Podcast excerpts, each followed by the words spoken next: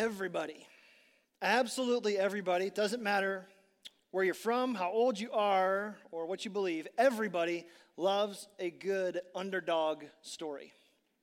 All right, when you look in the sports world, you got Rocky, Rudy, right? like the entire collective history of being a Northeast Ohio sports fan, right? Everything's an underdog around here. You look in literature, you've got Bilbo Baggins in The Hobbit, you got Cinderella, Frodo, Lord of the Rings, Harry Potter. Whether it's unlikely heroes, surprise endings, or plot twists, we love it when small things make a big difference. I think we love that because we love the idea that the ending can be different from the beginning. We love the idea that God's plans, God's story is not bound by human expectations. That's where we're going this morning.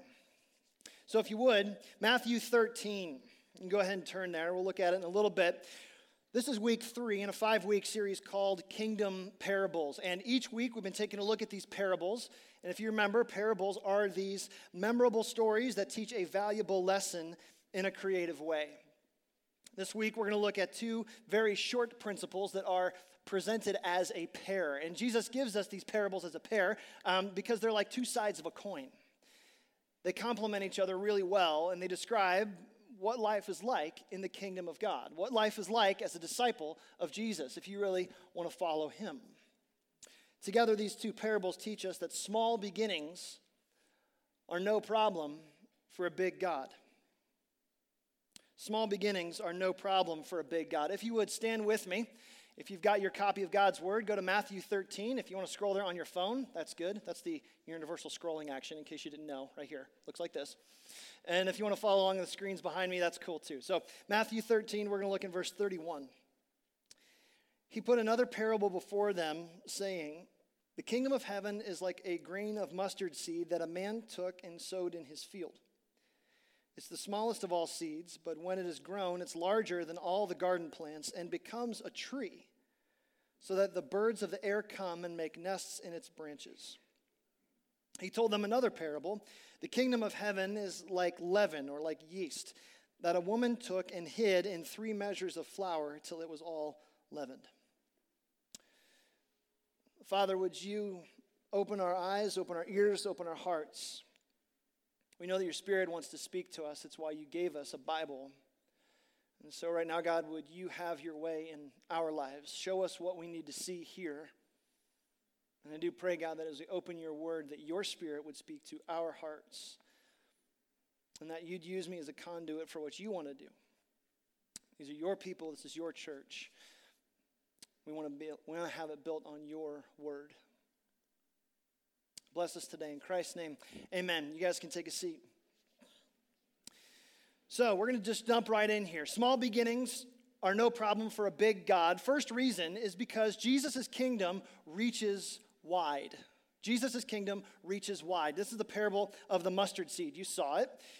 Here's what Jesus has to say. He says, It's like a grain of mustard seed that a man took and hid in the field. It's the smallest of seeds, but when it is grown, it's larger than the other garden plants and becomes a tree so much that the birds of the air come and make nests in its branches. So, a few common elements from the last week, last couple of weeks, we see like a seed, a sower, a field, right? These sound oddly similar. Don't you get the sense that Jesus is like turning a diamond here, like trying to get you to understand the kingdom? And so he like holds it and then he turns it a little bit and like a new ray of light catches it and you're like, oh man, I didn't see it that way. And then he, he turns it a little bit and it's like, oh man, there's that angle too. Like this is how Jesus teaches and this is the beauty of life in the kingdom of God. Deceptively simple and profoundly beautiful. But this is where the, the similarities stop with this one. This one is a little bit different. Jesus focuses on a grain of mustard seed, and that's really the beauty of this parable. The choice of a mustard seed is an odd one because it is the smallest seed that Jesus' followers would have known about. Remember, he's out on a boat a couple yards from shore and he's teaching to a crowd of people who have gathered to hear him. And mustard's very an odd choice. In Jesus' day, just like our day, mustard found itself on the table it was a condiment right next to the ketchup, right? Like that's how mustard is used. But unlike today, Jesus' followers, Jesus' audience would have known what a mustard plant looks like. Anybody got a mustard plant in your backyard? No, there's actually somebody in the first service. I'm like, no way, that's cool. I want to come over and see it. Here's the thing about a mustard plant that we got to know though mustard plants never, ever became trees. They're short. Mustard plants, no birds ever nested in mustard plants. They weren't tall. And so for Jesus, he's drawing out this ridiculous, laughable comparison. Saying a mustard tree could, or a mustard plant could grow into a mustard tree is like saying a Fiat could become a Formula One race car. Like doesn't happen. Or like a White Castle hamburger could be filet mignon. Like, Jesus, no, you no, this is certainly not true. What's he doing here? He's creating tension laughable, awkward, confusing, ironic tension. Now, why is he doing this? Because we're going to get to what he says, but we got to understand why he's saying it. Remember, Matthew 13 is like a hinge in the Gospel of Matthew. Right? Jesus, in Matthew 13, he awakens the curious, those on the fringe kind of leaning in toward him. But then he also irritates the cynical, those on the fringe leaning out. Those on the fringe leaning in who have spiritual hunger, who want to see Jesus, who want to see his kingdom come, and who know their desperation and who aren't too proud to say, We need you, Jesus. Those on the fringes hear these words about a mustard seed and their hearts go like, oh, like all of that from a mustard seed? Like, really?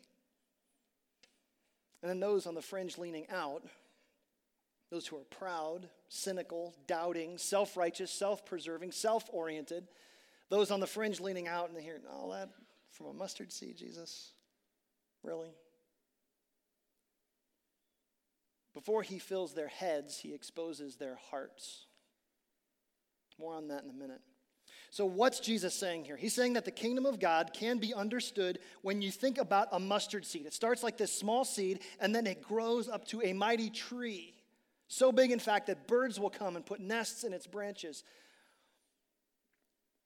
He's talking about his kingdom's reach, and the reach is wide. So let's think about this first group. We'll call them the curious. How would they have heard this?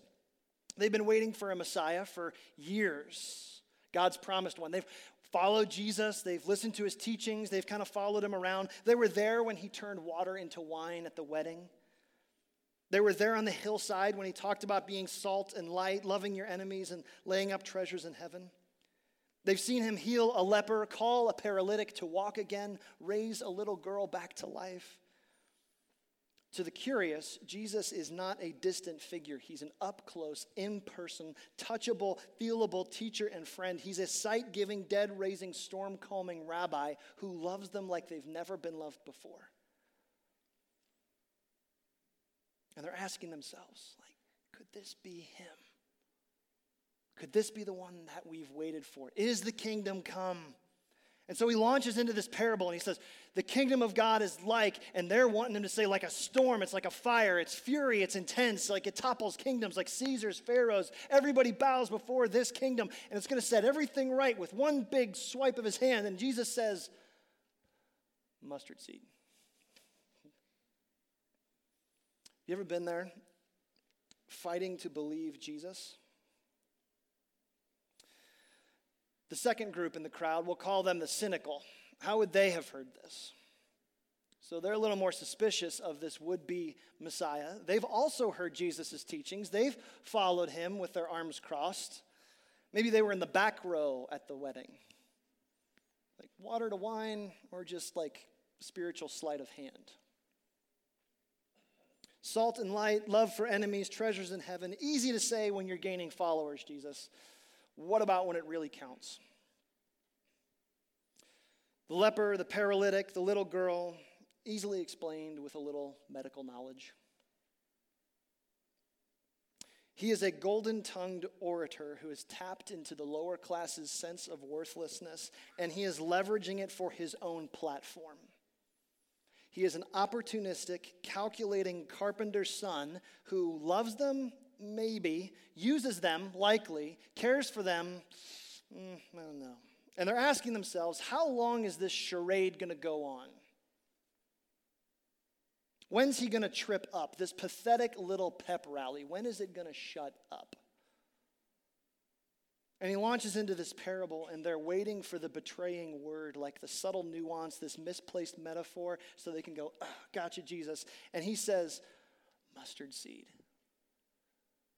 And it's easy to imagine, like the corners of their mouth crinkle a little bit, their eyes narrow, brow furrow, and they say, mm, Yeah, we thought so, Jesus.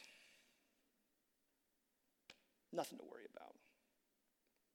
Their suspicions only confirmed by this insignificant rabbi's social commentary.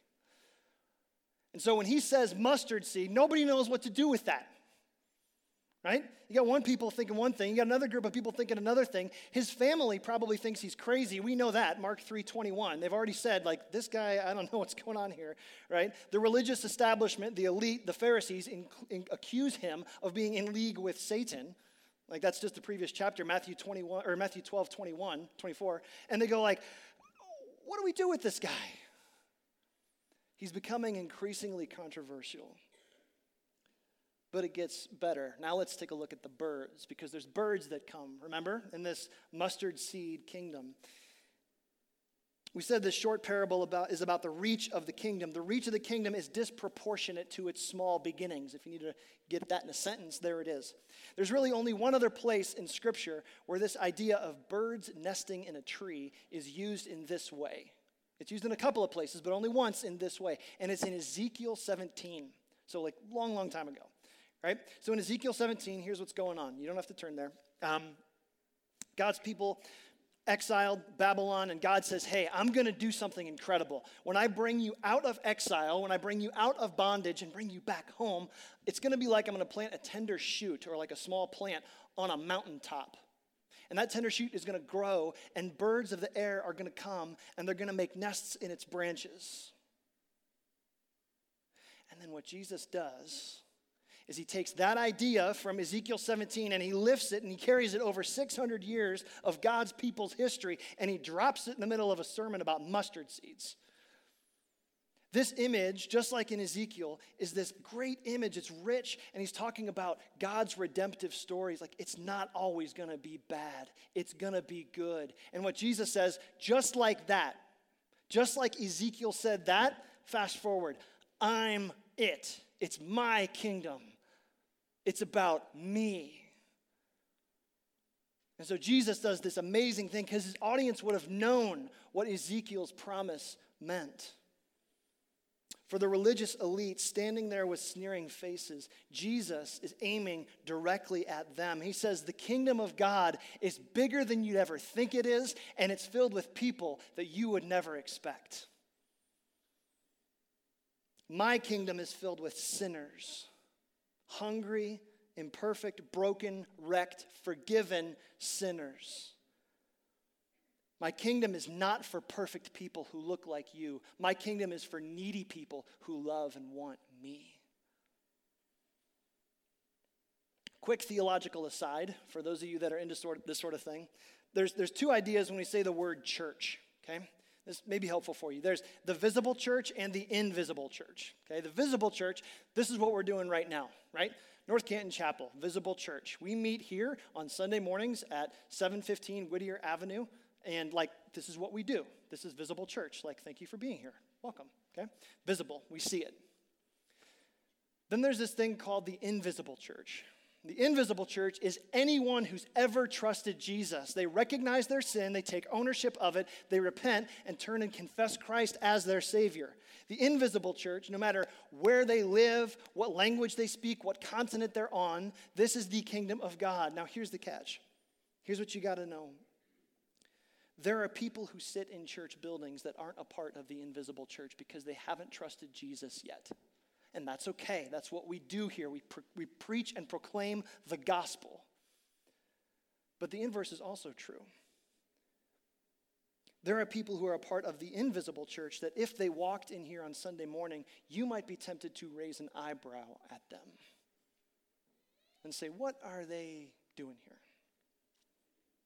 And one point of this mustard tree metaphor is that when it all shakes down, there will be people who you thought were a part of the kingdom, but aren't, and people who you swore would never be a part of the kingdom, but are. Because Jesus applies a different metric than we do. So he says, birds in a mustard tree? Absolutely. So that's the first parable. Small beginnings are no problem for a big God because Jesus' kingdom reaches wide. So, on to the second parable. Small beginnings are no problem for a big God because Jesus' kingdom works deep. So, right now, I know there's grammarians in here who are going, like, dude, those are adverbs. You need an ly on the end of them. So, if it helps you out in your bulletin, like, just put, like, reaches widely or, or works deeply, if that helps you. I'm sorry if I offended you. The slides were already done before I realized my error. So, Jesus' kingdom works deeply, or it works deep. So, I don't bake. Um, you don't even want me to try to bake. The only thing I ever did that came close to baking was a bowl full of goo that was supposed to be cookies. Um, but like it was so runny and nasty and like way overloaded with sugar, it could never actually possibly take the form of a cookie. So I sat in front of it with a bowl and a spoon, and it was delicious for a little bit. I don't bake. But this next parable is all about baking. The scene shifts, doesn't it? We go from outside in the garden to inside in the kitchen. And once again, we see somebody at work. But this is not somebody who's planting a seed, this is a woman who is working on dough. Look in verse 33. Here's what Jesus says He told them another parable. The kingdom of heaven is like leaven or yeast that a woman took and hid in three measures of flour till it was all leavened. Jesus describes the actions of the woman and then he describes the result or the effect of those actions. So, just a few quick observations about the way yeast works. Yeast isn't designed to grow, okay? It's not like a mustard seed that like you hope it does this to it. Yeast permeates. You see the difference? It's not like you can chart the growth, it permeates, it's among. And it's that way with kingdom. Jesus' kingdom is everyday people doing everyday things for a remarkable reason. And we are among, we are not apart from. The cool thing to think about is Jesus has planted you where he's planted you, whether that's vocationally, with your family, geographically. He has planted you there with incredible strategy so that you could be a part of saturating your neighborhoods, your cities, your culture, your workplace, your family. Yeast doesn't grow, it permeates. Second thing, though, yeast's effect is invisible but extensive. The parable says that after working through this dough and getting the yeast in there, that she comes out with three measures of flour. And so Bible commentators come up with all kinds of weird and wacky interpretations for why three measures of flour and what's that mean. Super quick little aside here if you ever find yourself reading scripture and you come across an interpretation that like nobody else has had in like 2000 years of church history and you're like i found it you're probably wrong okay? So go with like the plain simple meaning. And so what does three measures of flour look like? It's enough bread to feed 150 people. So i take that to mean a little bit goes a long way. Or if you want to put it another way jesus can do a lot with a little which I find a great deal of comfort in. Jesus can do a lot with a little. I'll speak to some of you here real quick. Some of you have been, you're, you're new to following Jesus or you're new to the chapel and you're going, what do I do? Like, all right, do I start a missional community? Do I show up at an ABF? Do I join a Bible study? Do I, what do I do? What do you, what do I take missions trip? Do I, do I, what do I do? And you can become like frozen and you get this thing called analysis paralysis where you just go, I'm just going to sit here on Sunday morning and like try to do something, right? Here's my word for you don't try and do it all. Like, do one thing.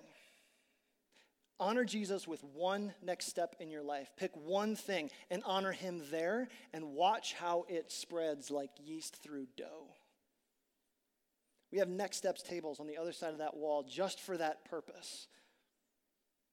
We don't even know what our next step is. It's a process of discovery. Just pick one thing and go there. Third thing, and then we'll, then we'll move on. Yeast is imperceptible but irreversible. It's imperceptible, right? You don't notice that it's really working at the time. Nobody takes a bite of a sandwich and goes, dude, this yeast is incredible yeast. Right, where did you get the yeast? You don't do that, right? Because you take a bite of the sandwich and you say, that's really good. It's imperceptible, but it's also irreversible. You can't unyeast a loaf of bread. Like maybe if you got some like weird chemical thing you can do, whatever. But like Jesus, no, no, you can't unyeast bread. It's irreversible. And so let me catch you up on that just really quick. If yeast is imperceptible but irreversible, maybe you've been following Jesus for a while and you are disappointed in him. It's harder to kick that addiction you thought that he would help you out with. The anger that you have had in your heart for years is just simmering below the surface and it's not going away. That relationship that you have is still sour and it doesn't look like it's ever going to get better. Here's my word for you you can't bake bread in a microwave. Jesus is working. Give him time. Don't let the enemy convince you that Jesus is powerless. Here's why the parable of the yeast is so important. One of the most subtle dangers of the Christian life is how easy it can be to fake. How many of you know what I'm talking about? You know fake Christians? Hmm. Like they look so impressive. Like outside, man, their life is like squeaky clean. Right? They look impressive. It looks successful. They even look a little bit like Jesus. But I'm struck by how much of the New Testament, like Paul's letters, John's letters, in Jesus' teachings, it's getting past the veneer and getting to the heart of the issue. Like yeast in dough, Jesus' kingdom works deep.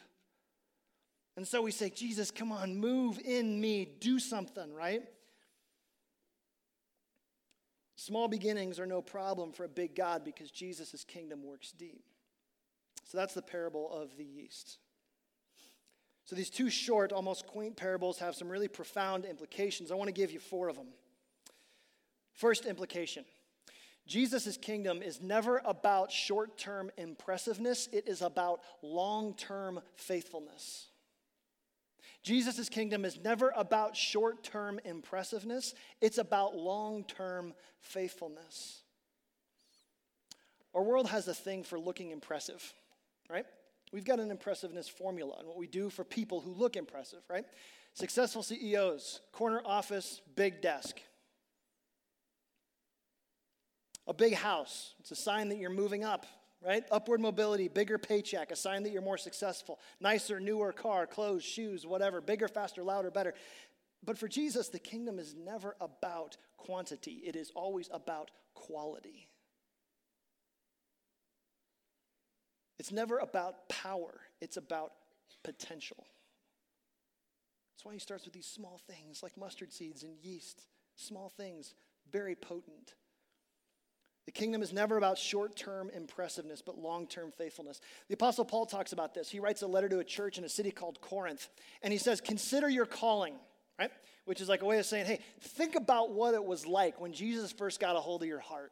And he says, Not many of you were wise, not many of you were of noble birth, not many of you, now you weren't this, you weren't this. And he says, God chose the foolish things of the world to shame the wise, so that, like such an important two word phrase when you're reading your Bible, so that he would get the glory for what happens, not me. That's a tremendous insight into how God deals with his people. That it isn't about me, right? If Jesus was picking a kindergarten playground kickball team, he would go for that kid that nobody else picks, he'd pick him first. Why? So that at the end of it, when the score is all tallied up, there's no other explanation for the victory other than Jesus did it. So he gets the glory, and we get to enjoy the victory with him. There is something profoundly freeing and also something profoundly pride crushing about enjoying a victory that I had no part in achieving. And that's what Jesus is about. That's his heart. I could name pastors and churches who write books that are on the New York Times bestseller list, and maybe some of them are they're in your homes, and they look so impressive on the outside. Let me just temper that for you. If you were to apply that success metric to Jesus' ministry, Jesus would be a total failure. How do I know? Here's what I mean, right? Jesus' ministry lasted three years. That's like a blink right? He couldn't get any friends even in his hometown. They wanted to run him out of town on a rail. He only ever had 12 followers. Like 10 and a half, really, when you're counting. Because like Judas, he doesn't count. And Peter, his best friend, like waffled the whole time. Jesus couldn't influence the influencers of his day, right? Which is like a key to success. You got to go fly with the eagles, right? If influence the influencers. The religious establishment and the Pharisees hated him. And then, probably like most damning of all, when faced with a choice, do you want Jesus or a murderer? The crowd said, well, set this guy free. We don't really like this guy too much. Not a very impressive resume, Jesus. But he is never about short term impressiveness. He's about long term faithfulness. And that's the kind of heart he wants for his kingdom. Second implication Jesus' kingdom starts with you. Jesus' kingdom starts with you. I love the detail of the idea that like the seed starts from outside and it's like put into the ground. Right? The yeast, it starts from out and then it's put into the dough. Did you get that? I don't think that's an incidental detail. It works from within. Since I know nothing about baking, I had to do a little research uh, for this sermon. And I came across this article, and it fascinated me just because of the language that it used, okay? So I want to read a little bit of it to you. While mixing ingredients sets the stage for the bread making process, it's the art of kneading that provides both strength and structure to the dough. When bread dough is first mixed together, proteins are managed or mangled, sorry, proteins are mangled and in no particular order. But as the dough is kneaded, the proteins build up. When kneading dough, you need to work quickly and you can't take any shortcuts. Be firm with the dough, but not rough. While there are several techniques to hand kneading, all of them involve folding and stretching the dough repeatedly. Now, you may think I'm crazy, but that sounds an awful lot like spiritual formation to me. No shortcuts. It's got to be done over time. Not rough, but firm stretching, folding, pulling. So I'll ask you are you being kneaded by God? Is he working on you? Not did he back in the day, is he currently working on you now? What is he teaching you about yourself, your sin, your selfishness? Because I've still got it and I know you do too. What's he doing now and how is he working in your heart, in your soul? How is he changing you today? It starts within you. But here's the thing we don't like the kneading, we just want the bread. We want all the benefit with none of the brokenness. And it doesn't work that way.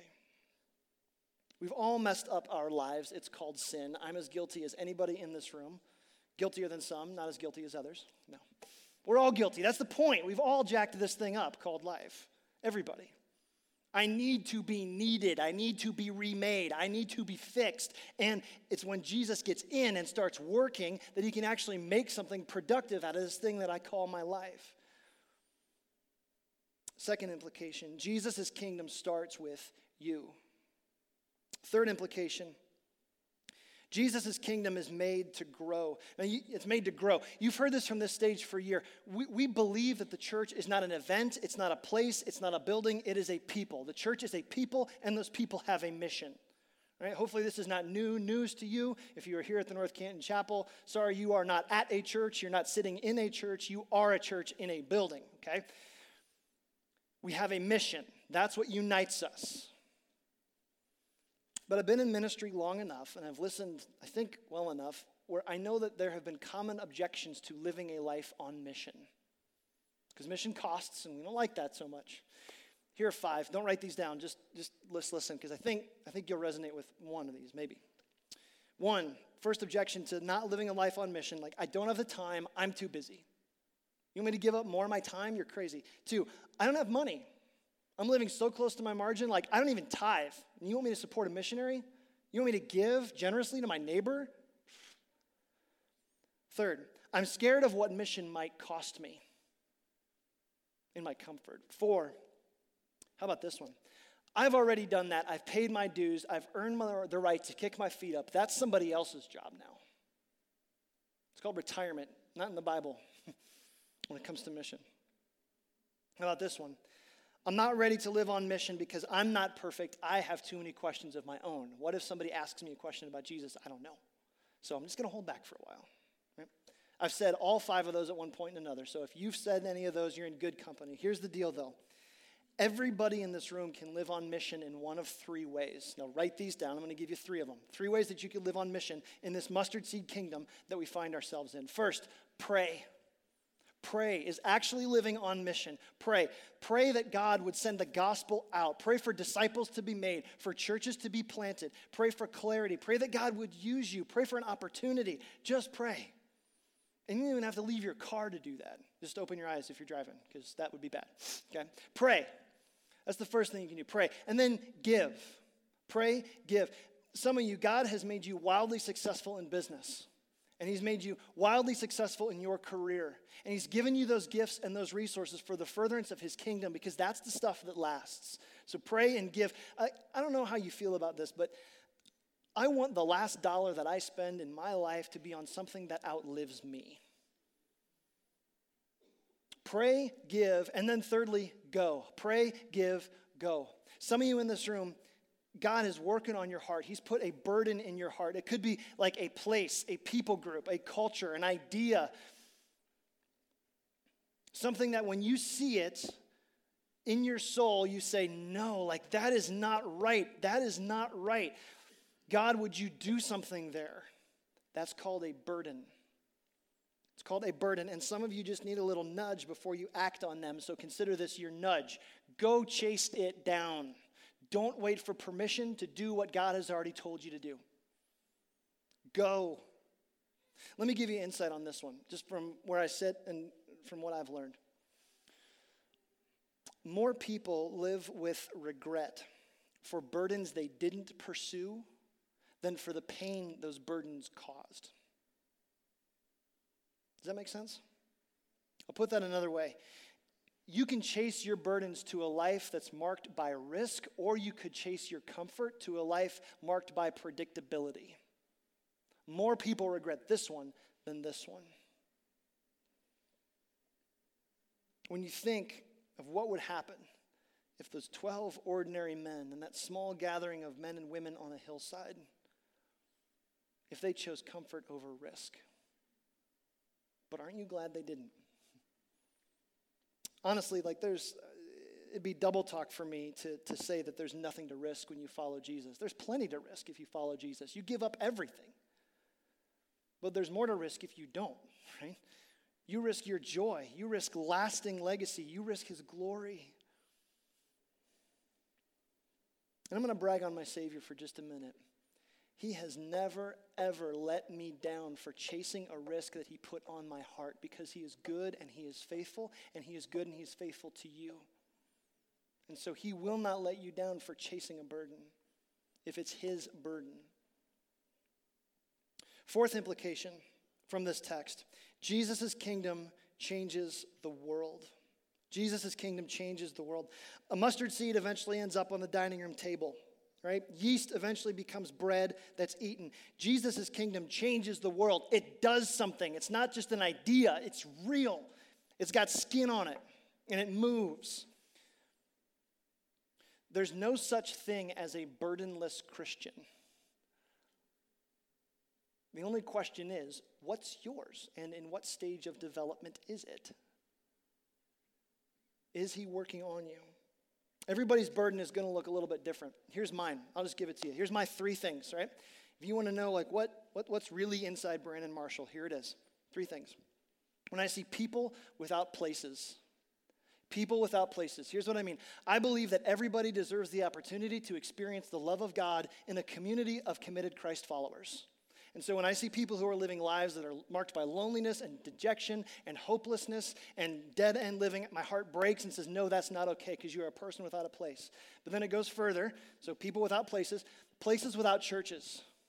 I believe that everybody should live within arm's reach of a local church, which is why I love our climate of church planting around here. The answer is not bigger churches, the answer is more churches. So, people without places, places without churches, and then churches without presence. Like it breaks my heart when churches lose their presence in their community because they have lost the mission of God. And my soul says, No, please don't just become comfortable and complacent. And, no, wrong kind of contentment. So if you put all that together, People without places, places without churches, churches without presence. Like that's what I've given my life to, and hopefully what I get to do for the rest of my life. That's what I believe in, and it's what I want to always be about. That's how I say it. But you've got to find yours, and you've got to find your way to say it. And that is a journey of discovery that is worth so much. Do not copy paste somebody else's burden.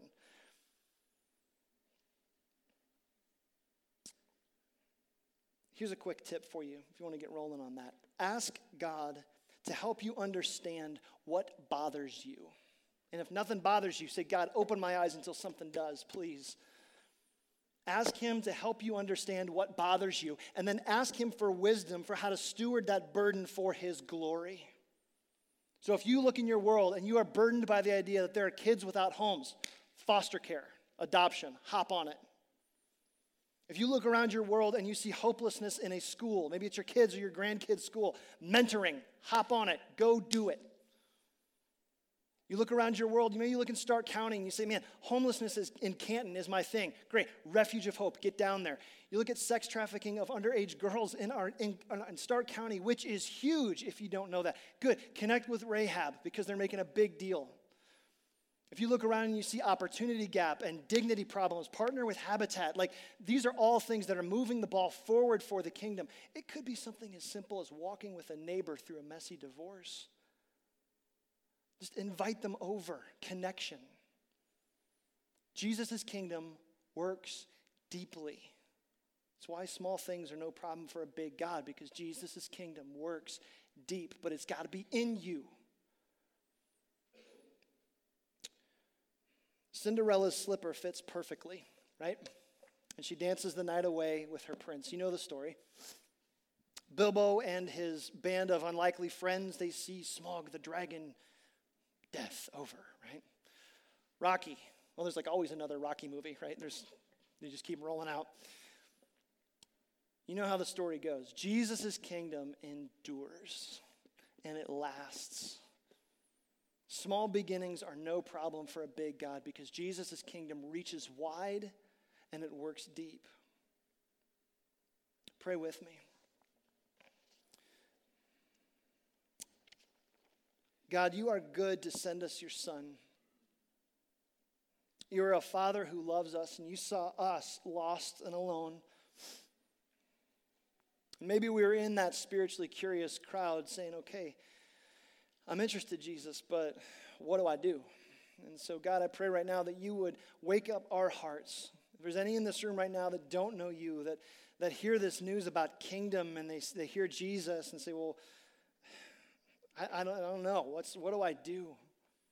God, I pray that your spirit right now would work in their hearts, convict us of our sin, and show us that Jesus will carry it all for us, that he paid this price on a cross out of love for a broken and lost people. And today could be a new day for them to be a citizen of this kingdom, led by the banner of your Son. I pray that you would wake up our hearts. And you would stir these like sleeping missions and burdens that are just below the surface, God. You would send us out to make much of Jesus here in Stark County. Father, we love you. You are a freedom giving, hope giving God. Thank you for Jesus in his name. Amen. We're going to sing a song here called Living Hope. And this is one of these songs that you sing to Jesus. You say, You are my living hope. Because he really is the only hope that we have, right? Like some of you may have tried other ones, they don't work. You know that. And so this is a worth-ship thing to Jesus. We talk about how much he's worth. So if you would stand with us and let's sing together Christ, you are my living hope.